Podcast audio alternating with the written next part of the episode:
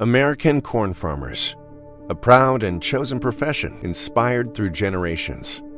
Tested, resilient, and committed to giving back as much as they're growing, pushing the boundaries of what's possible with every bushel, while replenishing every increasingly precious resource, like the reduction of soil loss by 40% with every acre grown. In a world where sustainability matters more than ever, we need all the help we can get.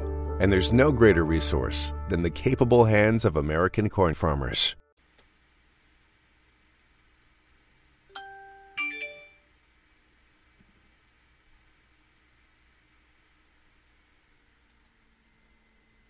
Hey, praise God. I'm Pastor Michael Jakes, and welcome once again to the Sunday Sermon Series. Here once again with the word for your heart and for your soul. We pray that all is well once again between you and the Lord. We come to you live this morning on Facebook, YouTube, and Spreaker.com. That is our podcast platform. Amen. And so we bless the Lord and we honor him and we thank him for all that he is doing. Amen. Uh, you can find our website at that'stheword.org, and you can also go to our YouTube channel, which is that's the Word Ministries. Amen. We're here this morning. We are continuing in our series entitled Alive and Well. We're looking at empowering scenes from the early church. Amen. And there are many things about the early church that we need to know and that we need to learn and incorporate them into what we are and what we do today. As we know, scripture is very clear that nothing that happens on the enemy on the enemy's end will be able to overthrow uh, what happens in the church. Amen. The gates of hell will not prevail against his church. But we find much here uh, in the book of Acts concerning that early church that we we need to incorporate. And today uh, we are going to be talking about many of those things. So we pray that you'll join us this morning as we once again open up the Word of God for a word of encouragement. Amen. So we're going to get underway with a word of prayer and the Word of God right after this.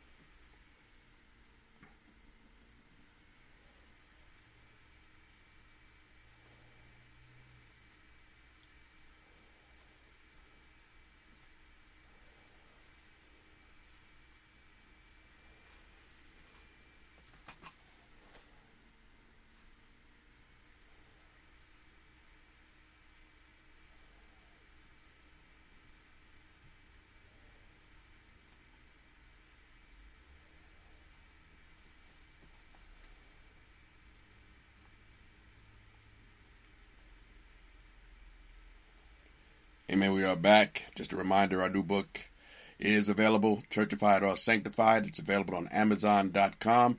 And it's all about exploring the dangers of religion and the glories of relationship. Amen. So we pray that you will be blessed by that. Amen. Let's open up in a word of prayer. Lord, we bless your name. We thank you once again for giving us an opportunity, Lord, to uh, open up your word and to bless your name. Lord, we pray for the next few minutes, Lord, that you might be uh, the silent listener to all that we do and say. Uh, Lord, we know that we could do nothing without you, Lord Jesus. So we pray uh, that your hand will be upon us. Lord, we pray, uh, Lord, even now that you would not allow us to do any violence to your word, Lord. We come straight uh, from the word of God, Lord. We pray that you will bless it. Lord, I pray you will bless the hearers. Lord, I pray, pray that you will draw those who need to hear this word today to this place on the World Wide Web. Lord, your word, allow it to do what only it can do. Lord, we bless you, we honor you, we thank you in Jesus' name. Amen and amen. Hallelujah. We bless the Lord. God is good. Amen. God bless you, my brother Craig and family. Charity, Pops. Amen. God bless you all. Amen. Well, amen. Let's go to the book of Acts. The book of Acts. I love the book of Acts. Uh, it is a book of power. It is a book of adventure. It is a book of thrills, intrigue. Amen. Uh, there have been movies about certain parts of the book. There have been movies about the book in particular, but none of them do what actually happened justice. We know that they can only do what they can do in a in a movie, and it's a lot of a lot of fictional things in there. But when we read the book, when we read the book of Acts, uh, uh, it has so uh, much, so much power. Amen. The book of Acts, chapter number 11. Acts, chapter number 11. And we want to start reading this morning in verse number 19. chapter 11, verse number 19. Amen. Now they which were scattered abroad upon the persecution that arose about Stephen traveled as far as Phoenice and Cyprus and Antioch, preaching the word to none but the Jews only. And some of them were men of Cyprus and Cyrene, which, when they were come to Antioch, spake unto the Grecians, preaching the Lord Jesus. And the hand of the Lord was with them, and a great number believed and turned unto the Lord. Then tidings of these things came unto the ears of the church which was, which was in Jerusalem. And they sent forth Barnabas that he should go as far as Antioch, who, when he came and had seen the grace of God, was glad and exhorted them all that with purpose of heart they would cleave unto the Lord. For he was a good man and full of the Holy Ghost and of faith, and much people was added unto the Lord. Then departed Barnabas to Tarsus for to seek Saul. And when he had found him, he brought him unto Antioch. And it came to pass that a whole year, a whole year, uh, they assembled themselves with the church and taught much people. And the disciples were called Christians first at Antioch. Amen. The Christians, they were called Christians first at Antioch. Amen. May the Lord bless the reading of His Word. And for a few uh, minutes this morning, uh, I want to uh, talk to you uh, on the subject, uh, the truth, the truth about Antioch. The truth about Antioch. And Antioch is a special place in the annals of church history because it is in the book of Acts and at Antioch in particular, that the disciples, as we just read, the disciples were called Christians first there. They were called Christians first in Antioch. So that means that there was something about them. There was something about the believers, the disciples of Christ, that caused them to be called by the name Christian. Now, there's been many different things written about the, the, the name uh, Christian and, and where it came from. Obviously, we know that it comes from Christ, not that he uh, not that he gave it to them because he did not. Here's what you need to know: that the disciples did not name themselves. Okay, they did not name themselves. They did not say, "Hey, we are the followers of Christ, so we are going to name ourselves the followers of Christ." No, that's not what happened. You see, they were called Christians by those who were unbelievers around them. Unbelievers. Understand that. Unbelievers gave the name Christian to the followers of Christ. Now, the word Christ obviously means Messiah, uh, and the last part, I A N, uh, it's been found in uh, in some in, in Latin writings uh, that that I A N os, ianos, uh, means to be a follower. Uh, so to be in Christ means to be a follower of Christ. Some say that it means to be like Christ. Either way you put it, there is a connection. There is a great, a grand connection to Christ. When you are, when we are called into his kingdom, we become one with him. And remember the ultimate goal, the ultimate goal of the Christian life your ultimate goal, my ultimate goal. And we're not talking about ministry here, but your ultimate goal and my ultimate goal is to be like Jesus. This is what we want. We want to be like him, and we will spend our entire lives moving in that direction. We won't reach perfection uh, because we are encased uh, within this mortal flesh, this corrupted mortal flesh. So we won't ever reach a state of perfection here. But our aim, our goal, our desire is to be like Christ. He tells us, uh, scripture tells us uh, that we are to emulate him. Amen. Uh, we need to be like him. Amen. And so that's very important. But once again, when we talk about Antioch, there were certain things about what they did in Antioch uh, that caused those around them who were unbelievers to tack this name on them. And it was not, it was not necessarily, I've heard it both ways. Uh, some say uh, that it was a term of endearment, uh, that it was a good thing. Uh, others say uh, that it was, it, it, was a term meant to pull them down because the masses uh, did not they hated uh, Christ anyway, and so the name was meant as an as a as an epithet. It was it was it was aimed at them as a as a curse word. We we, we don't we don't we're not really sure exactly uh, what uh, was meant by those who gave them that name, whether they did it in anger or they did it as endearment. But the fact is, the name has held. The name has held, and whether it was meant as a as an evil epithet, we receive it. We receive it because I we are unashamedly followers of Christ. Amen. We are unashamedly followers of Christ. He is the object of our faith. He is what we are about. He is our life. Colossians chapter 3 and verse number 4. But once again, what caused this group of people to put this name and give them this name? Uh, we read here in verse number 19 that they preached the word to none but the Jews only. That's who that's who was was there in the immediate vicinity. Uh, in the early church, the early church, even before uh, before Paul became prominent, uh, the early church did not always recognize the fact that the gospel was for all. It was for all. Even Paul, when he began, he also preached to the gospels until a certain point in time where he says that you have we we see now that you have chosen to push the gospel away from you not seeing yourself worthy of eternal life and we henceforth now go to the gentiles. And that's the point in time where the gospel began to spread out to those who were not jews. But up until this time uh, the gospel was uh, uh, mainly mainly given to the jews. But of course there were exceptions and that's not a bad thing because we read here in verse number 20, some of the men were from Cyprus and Cyrene, which when they were come to Antioch spake unto the Grecians, the Greek, the Gentiles, the non-Jews. They spoke uh, the word. And here's what it says. They preached Jesus. What was it about the church at Antioch that made them who they were? What gave them that name. Number one, they preached the word. They preached the word. Amen.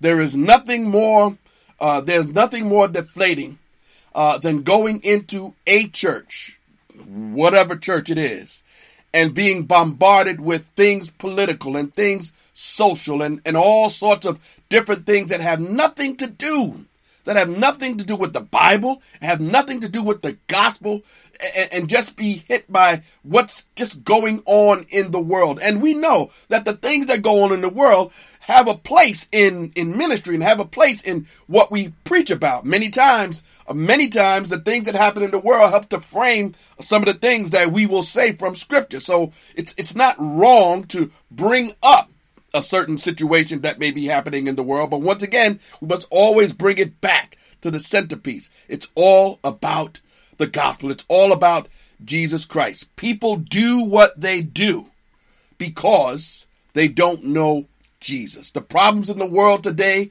in whatever strata uh, they are, wherever they are found, it is because men and women do not know the Lord. We have wars and rumors of wars. Uh, we have corruption at every end.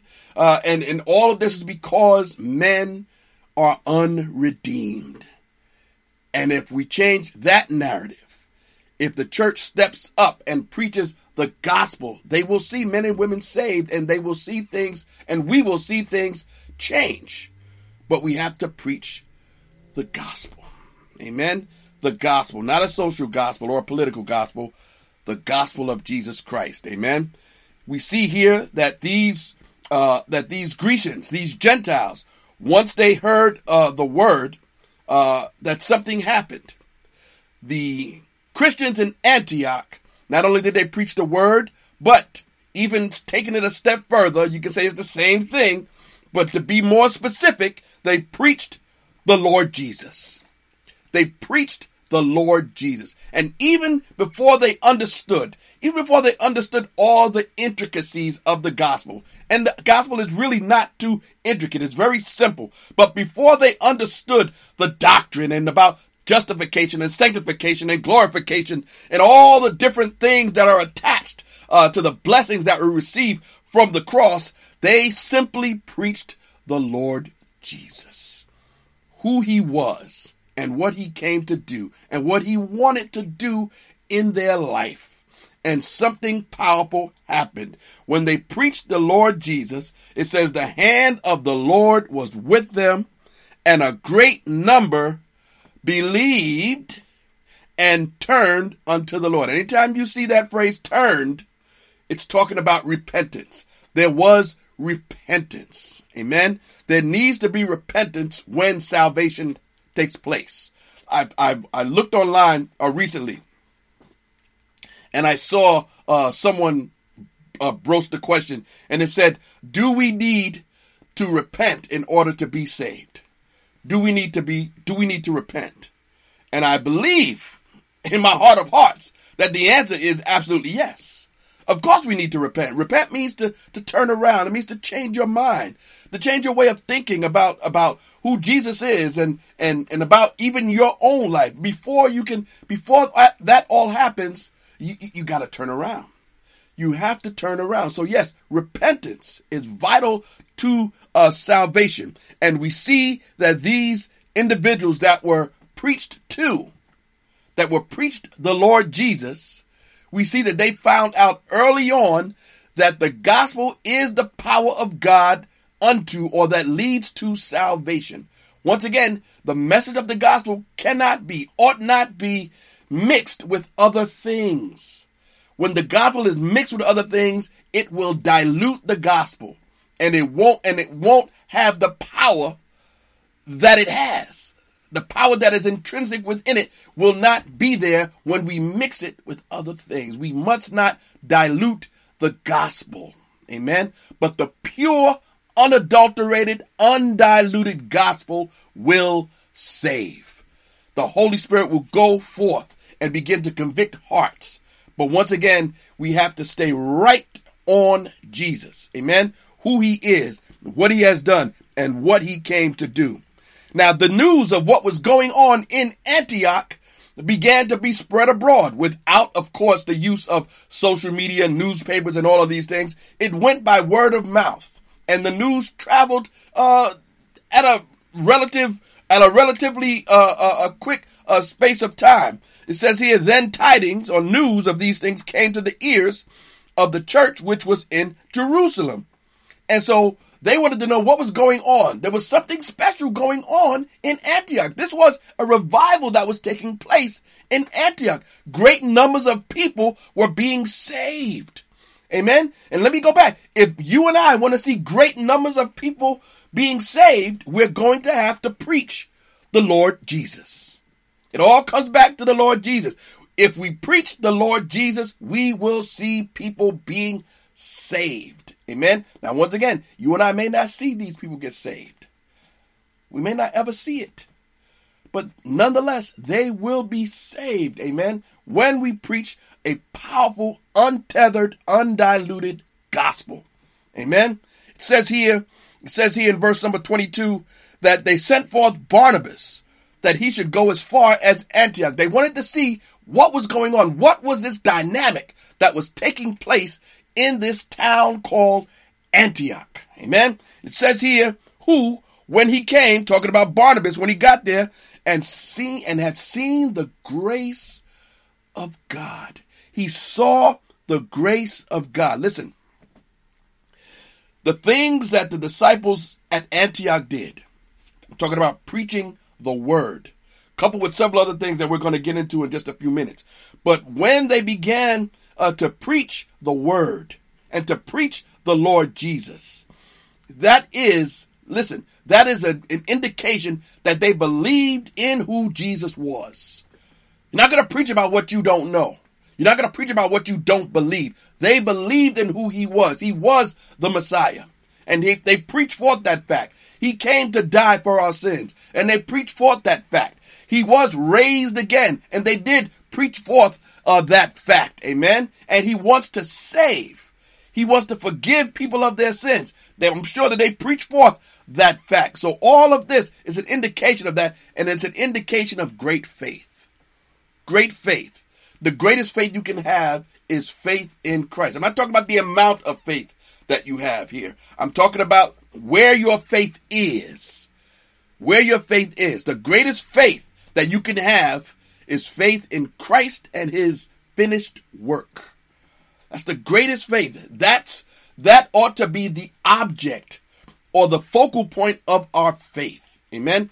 Everything is built around Christ and his and his finished work. Every single thing. So when we read this and we see what happened there and how people were saved, it says here now in verse number 20, verse number 23, that Barnabas came and saw the grace of God.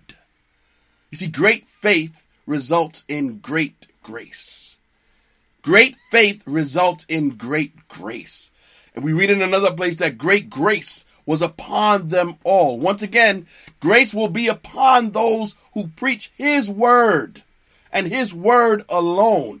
Grace will be upon those who preach Christ and him crucified. Great grace. Amen. And this is powerful. This is powerful. So when he gets here in verse number 23 and saw the grace of God, he was glad. He was glad. He understood what was happening and he exhorted them. Listen to these instructions that he gives them under the under the anointing of the Holy Spirit. Here's what he says.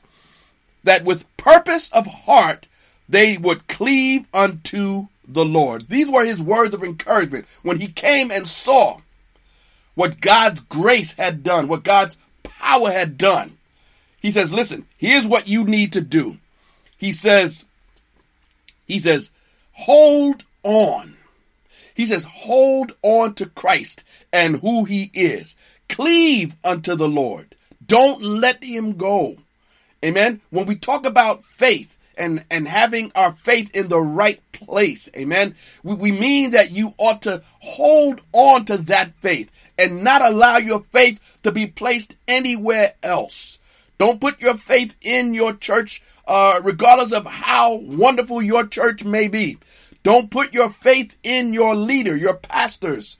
Uh, don't put your faith uh, in, in, men. Amen. Uh, we do not put our trust in kings and princes. Uh, scripture tells us. Don't do that. Don't put your faith in the things that you do in the kingdom. Don't put your faith in the disciplines of the Christian life. Don't put your listen. Don't put your faith in the fact that you read your Bible uh, in a dedicated way. Don't put your faith in it. Don't put your faith in how much you pray. You may be a prayer warrior, but don't put your faith in your praying. You put your you pray. Of course, you put you have faith when you pray. Understand what we mean? You have faith when you pray. We we ought to have faith. You you have faith when you read His Word. All of these. When we fast, we ought to do it uh, with faith. But once again, do not put faith in the doing of whatever you do.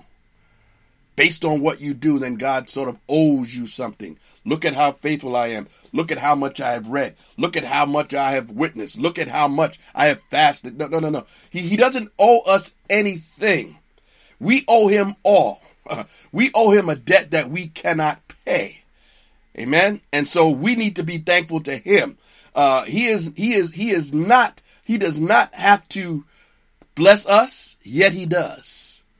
He does not have to use us, yet he does. Amen. Our faith should be centered on Christ and his finished work. Amen. So this, this advice, this anointed advice, advice that Barnabas gives the church, it was it is powerful, and we need to take heed to these words with purpose of heart. That means with a with a perseverance, with a dedication. Uh, he says, "Listen, with a purpose of heart, cleave unto the Lord." Listen, the enemy is going to come in like a flood. The enemy is going to do all he can in any way that he is allowed. He is going to come and he is going to try to rip the reins of your life apart.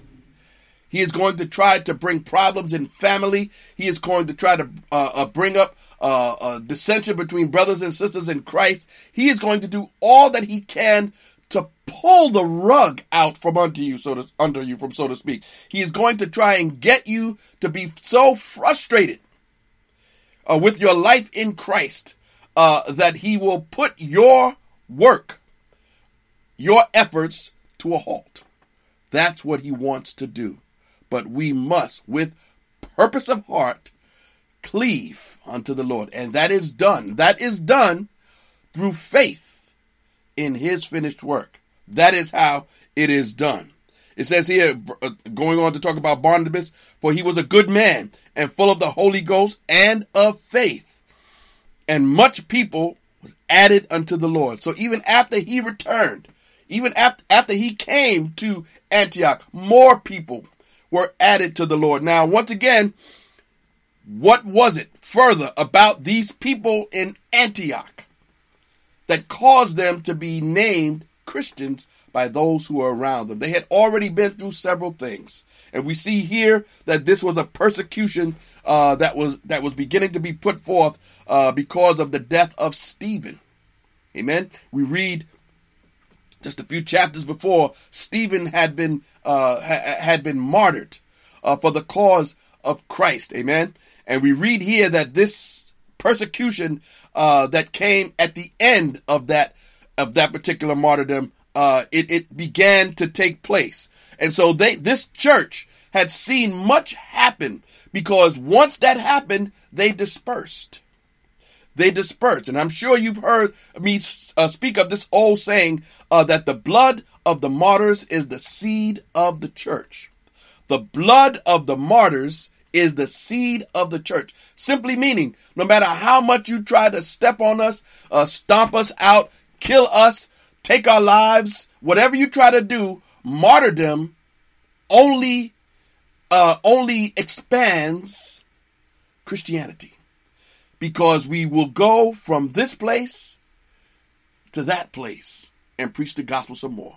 We will go from that place to another place preaching the gospel even more. And so you cannot, we cannot move away uh, from the truth uh, that when we are martyred or when we are persecuted, uh, we will continue. We will continue to preach the gospel. Amen. And when we're talking about when we're talking about uh, preaching the gospel, uh, we're talking about the fact that we're going to be talking about Jesus Christ and Him crucified. Amen. God bless you, my sister Sharon.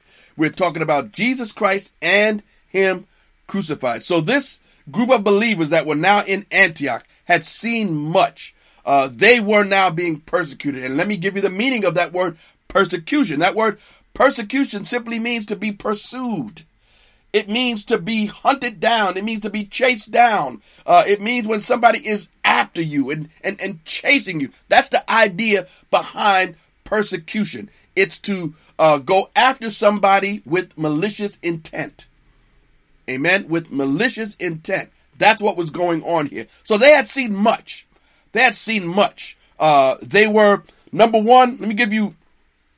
Let me give you five quick things about these people in Antioch uh, that caused them to be called Christians. It's based on the thing that they had undergone, but here's who they were, and here's who we need to be. Amen. Number one, they were submissive to the will of God. They were submissive to the will of God. And that's talking about obedience. Obedience. How obedient are you and I to the to our call? Amen to this vocation to which we have been called. The scripture calls our Christian life a vocation because it is something that is lifelong. It doesn't mean that it's a job, but once again, it's our life. It's who we are. How obedient are we? How obedient have we been? How obedient do you want to be to the cause of Christ? Many here, they were obedient to the cause to the point of death. To the point of death but they were submissive to his will. Amen. Secondly, they had they had an un they were unwilling to grieve his spirit. They were unwilling to grieve his spirit. Now, once again, when, it, when we're talking about grieving the Holy Spirit, we're talking about bringing a pall of sadness over the Spirit of God. We can be guilty of that. We can we can cause the Holy Spirit Himself to become saddened. How? By our behavior, by our disobedience, by the things that we do, how we conduct ourselves, all play in to the fact of whether the Holy Spirit will be grieved with us or not. And we don't want the Spirit of God to be grieved. Amen. We want the Spirit of God to be powerful in our lives. But when he is in a when he is in a state of grieving, he will not and he cannot operate as he desires.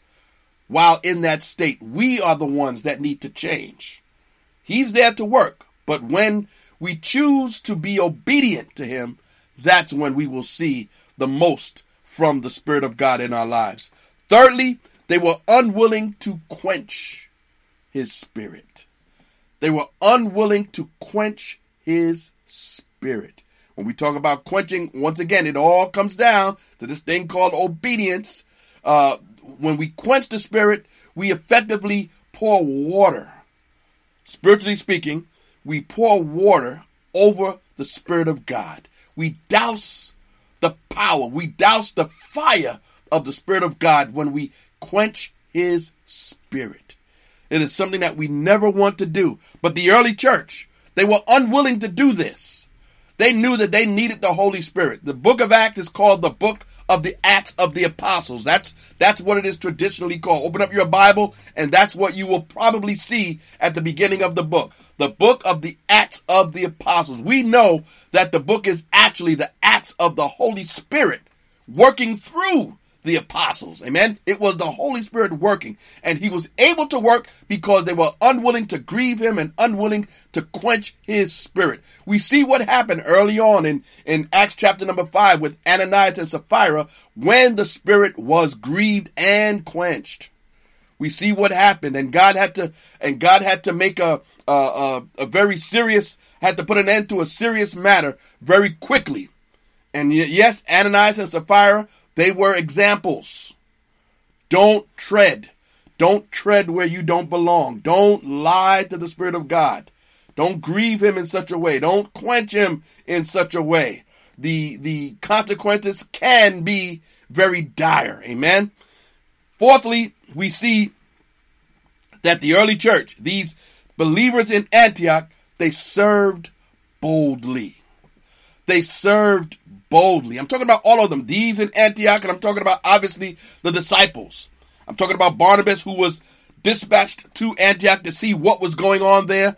All of them, they had a particular boldness. Amen. And boldness is something that we need in as as we walk with the Lord.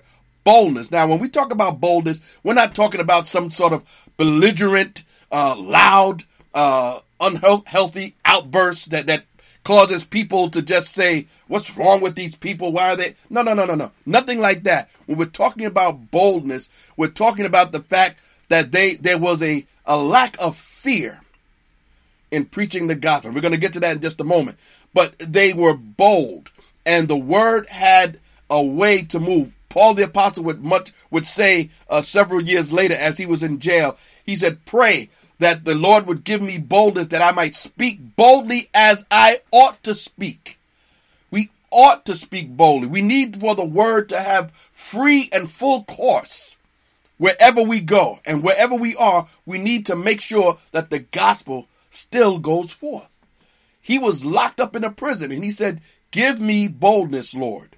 We see back in Acts chapter number uh, four. I believe we we we touched upon it last time we got together. Acts chapter number four, when we see that when the disciples came uh, to their company, to that group of people uh, that were like minded, and they began to tell them, uh, talking about Peter and John, when they began to tell the other disciples about what uh, that had just transpired, they were told not to speak in his name anymore, and they were told, and no doubt, fear, fear can come. Fear can come to the heart of an individual when they are threatened don't do this anymore or else. It's that or else part, that unknown part uh, that can bring fear. But in spite of that, they bring their request to the Lord.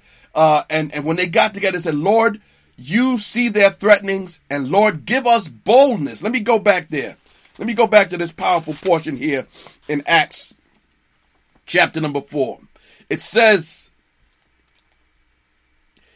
it says in uh, verse number uh, Act chapter 4, in verse number 29, and now Lord behold their threatenings and grant unto thy servants that with all boldness they may speak thy word. With all boldness they may speak thy word by stretching forth thine hand to heal and that signs and wonders may be done by the name of thy holy child Jesus. And when they had prayed, the place was shaken where they were assembled together and they were all filled with the Holy Ghost and they spake the word of God with boldness. Obviously, God granted their prayer, filled them with the Spirit once again, and they continued to speak boldly. Amen. Knowing the consequences, knowing what would happen uh, when they continued to do so, they yet persisted.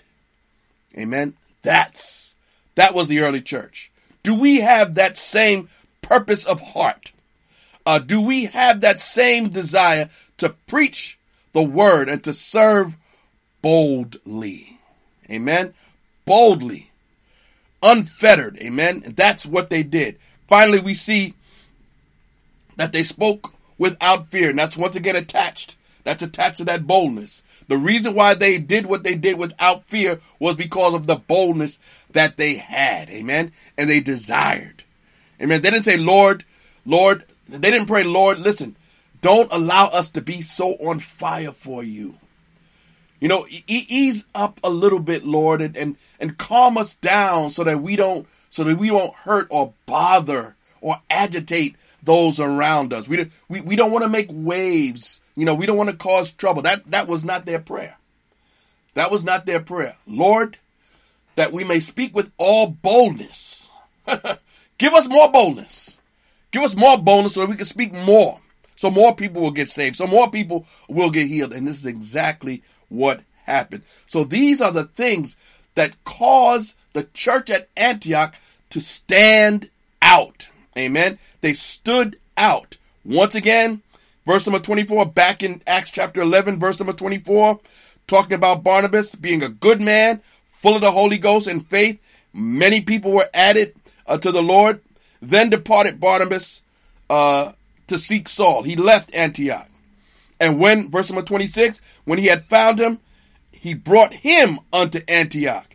And it came to pass that a whole year they assembled themselves with the church and taught much people. Stop right there. So Barnabas goes looking for Saul, who is Paul.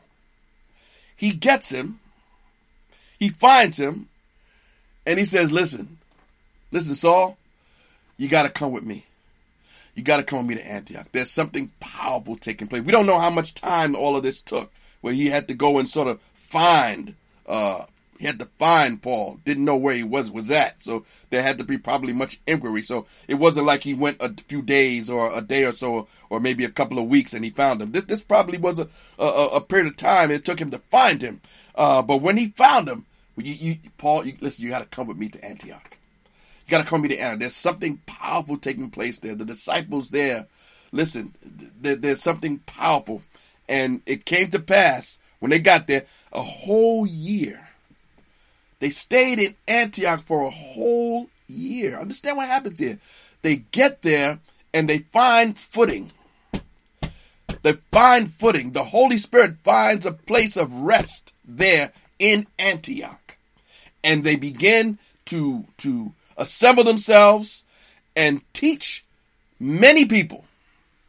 The Spirit of God was drawing people. Once again, they were teaching people about what? They were teaching people about Jesus. They were teaching people about who Jesus was. What is the Great Commission? Uh, found in Matthew chapter number uh, 28. Go and make disciples, followers of all nations. Let me go there. Let me go there real quick. I'm going to get the words absolutely, completely right. He says, Go into all the world, go into all, go ye therefore and teach all nations, baptizing them in the name of the Father, and of the Son, and the Holy Ghost, teaching them to observe all things whatsoever I have commanded you, and Lord, I am with you even always, even unto the end of the world. So teaching, teach them. You cannot be taught the things of God until you become a follower of Him. Amen. You can teach unsaved people about the Bible, but they will not be able to put it into practice until they know the Lord for themselves. Good information.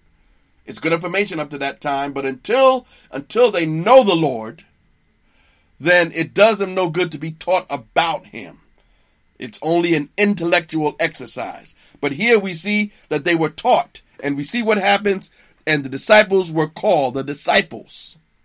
Those followers, those followers who had been taught, they were called Christians first in Antioch. This was a special, special group of believers. Not that any group of believers are more special than others, but because they're not. But once again, when your faith has been taken through the fire, listen, here in America, and you've heard me say it several times, I'll say it one more time. Here in America, we have not seen persecution the way persecution is around the world uh, concerning Christianity. I mean, we we have no clue what others have gone through. We have heard of. We have heard of churches being burned. We have heard of we have heard of believers being massacred and martyred. We, we've heard of these things. We don't we don't know of such a life here inside America. We don't know that life. Amen. We, we don't know what it is to have to meet underground, to meet in secret. We have churches on every corner. Here where I live, there are churches in some places on every block. I was on a city bus just recently, and over about a period of uh, about a mile or two, I counted I counted about 30 churches. 30 churches of different sizes, different shapes, uh, different names, but they were all churches. Amen. And so we have that freedom here to assemble. We, we don't know how the other half lives around the world. Amen. And so when your faith has been put under fire, as uh, the Christians in the early church were, that they know something. They understand persecution. They know what it is to, to be under fire. Amen. We here in America, we are blessed. Get me wrong, don't get me wrong. We are blessed. We are blessed above measure when it comes to the gospel. Amen. But we don't know persecution. I'm not wishing or hoping or praying persecution upon us. Of course not. But we don't know persecution like the rest of the world knows persecution in Jesus because of the name of Jesus. Amen. And these people in Antioch, they were special in that sense. They knew. The early church was special in that sense. They knew, they understood. Amen. And we need to be we, we need to be that people who rely on the Spirit of God. We don't need to turn our we, we, we need to turn our backs. Turn our backs on the things of the world. Amen. We need to hold, to cleave to the Lord with all that is in us. We need to put the Lord first. He needs to be the center of our lives. Amen. Our lives can get crowded. Our lives can be filled with a lot of different things that have nothing to do with the gospel. Good things. Don't get me wrong. Good things. Good things. Fine things. But once again, when they begin to crowd out who we are in Christ, when they begin to crowd out who Jesus is, then we have a problem. Amen. We need to stick to the Bible, preach the gospel, preach Christ and Him crucified, and we will see great numbers come to the Lord. This is the truth about Antioch, and it needs to be the truth about us. Amen. Lord, we bless your name today. We thank you once again for giving us uh, this opportunity to open up your word. Lord, we are so grateful to you, Lord Jesus. We, we bless you. We honor you, Lord Jesus, because of who you are and what you have done for us. Lord, we know that without the cross, Lord Jesus, we would not be here. Lord, it would be it would be no use for us to be uh, standing and speaking about you because we would be of all men most miserable. Lord, we put our faith, we put our hope, we put our trust in you. Lord, I pray that we will take the lesson uh, from the church at Antioch. Lord, that we might cleave unto you with all of our hearts, Lord Jesus. Uh, Lord, that we will not uh, uh, quench you, that we will not grieve you.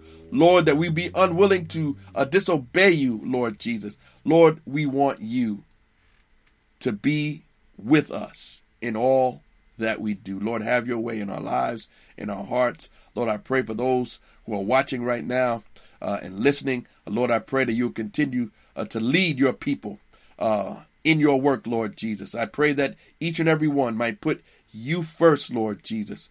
Lord, I pray that we, none of us will crowd uh, you out of our lives, Lord Jesus, by any particular activity. Lord, that we might see you and see you first. Lord, have your way in our hearts and in our lives. We'll give you all the praise, all the honor, and all the glory in Jesus' name. Amen and amen. We honor you, Lord. Hallelujah. Hallelujah. God is good. God is good. We bless the Lord. Amen. Amen. God bless you once again, Sharon. God bless you, Craig and Charity and Pops. Amen. God bless you and God bless all of you who will, who I'm sure will be checking in uh, with us uh, a little later on. Amen we just bless Lord and we honor him uh, for all that he is doing. Amen. We look to the Lord for all of our needs. Amen. And we know that he is able. Uh, he is more than able to do uh, all that uh, we need to do in him. Amen. We bless him and we honor him. Amen. We invite you, as always, we invite you to join us throughout the week if you can. Amen. If you are able, uh, we will be here uh, on tomorrow night with the Line by Line podcast. We're in, we will be in the book of Matthew chapter number 10. We're moving we're moving right along in the book. Amen. Matthew chapter number 10. That's starting tomorrow night at 7 o'clock p.m. I pray uh, that you will be able uh, to join us there. Uh, we're looking forward, uh, as always, to a powerful time in the Word of God. Amen. Tuesday night, we're continuing in our series, Back to the Cross. We're embracing the power the glory and the victory. Everything that we do, everything that we say here in this particular ministry uh, is underscored by the cross. It's under, uh, it's underscored by uh, embracing the power, the glory, and the victory of the cross. You will find uh, the cross embedded within all uh, that we do and say and teach here in this particular ministry. Amen. And so we uh, we will be talking about the cross on this Tuesday night uh, beginning at 8 o'clock p.m. Tomorrow night at 7, Tuesday night at 8. And don't forget, once again, uh, finishing off uh, just a few loose ends about communion. Uh, on Wednesday night, talking about the first principles of the Christian life, the glorious church. Amen. As we begin to wind down that particular subject, um, we have, I believe, uh, maybe one more lesson uh, after this particular week uh, in the talking about the church. Uh, so join us uh, this Wednesday night as we continue talking about the glorious church. Amen. And of course, of course, uh, tomorrow night, uh, rather Sunday morning, we'll be right back here again uh, with another word from the book of Acts, alive and well. Amen. So we honor the Lord and we bless him and we thank him for uh, what he is doing. Amen. Hallelujah. Once again, don't forget our book, Church Churchified or Sanctified, is available right now on Amazon.com. Amen. We pray that will be a blessing to your life. Amen. Well, amen. I'm Pastor Michael Jakes, and I want to uh, thank you for being with us uh, this Lord's Day. I pray that the rest, the rest of your day will go well. Once again, shout out to those who do listen in on Spreaker.com from across the United States and around the world. Amen. We thank you for your support. We see you. We thank you for downloading our podcast where you are. Amen. And from once again, all points around the world. Amen. I, I am I am just so grateful uh, that this particular uh, podcast is able to to reach out to those in foreign lands. Amen. I, I'm really really grateful. Amen. We pray for you and we thank you once again for your support. Amen. So continue to follow us as we continue to propagate and proclaim the gospel of Jesus Christ, one soul at a time. We thank you for being with us, and we will see you hopefully tomorrow night on the Line by Line podcast, Matthew chapter number 10.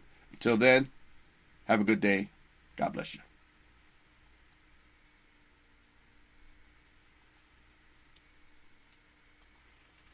Hey, it's John. You want to look and feel your very best? Visit the team at Cool Contours. They are the number one cool sculpting provider in Virginia. Their award winning team of certified cool sculpting elite and cool tone specialists work with you to create a fully customized treatment plan to achieve your dream body. Learn more at cool contours.com. That's cool contours.com. As ranked by Allergan in June 2021, Cool Sculpting leads FDA cleared to visible fat bulges in nine areas of the body. Some common side effects include temporary numbness, discomfort, and swelling.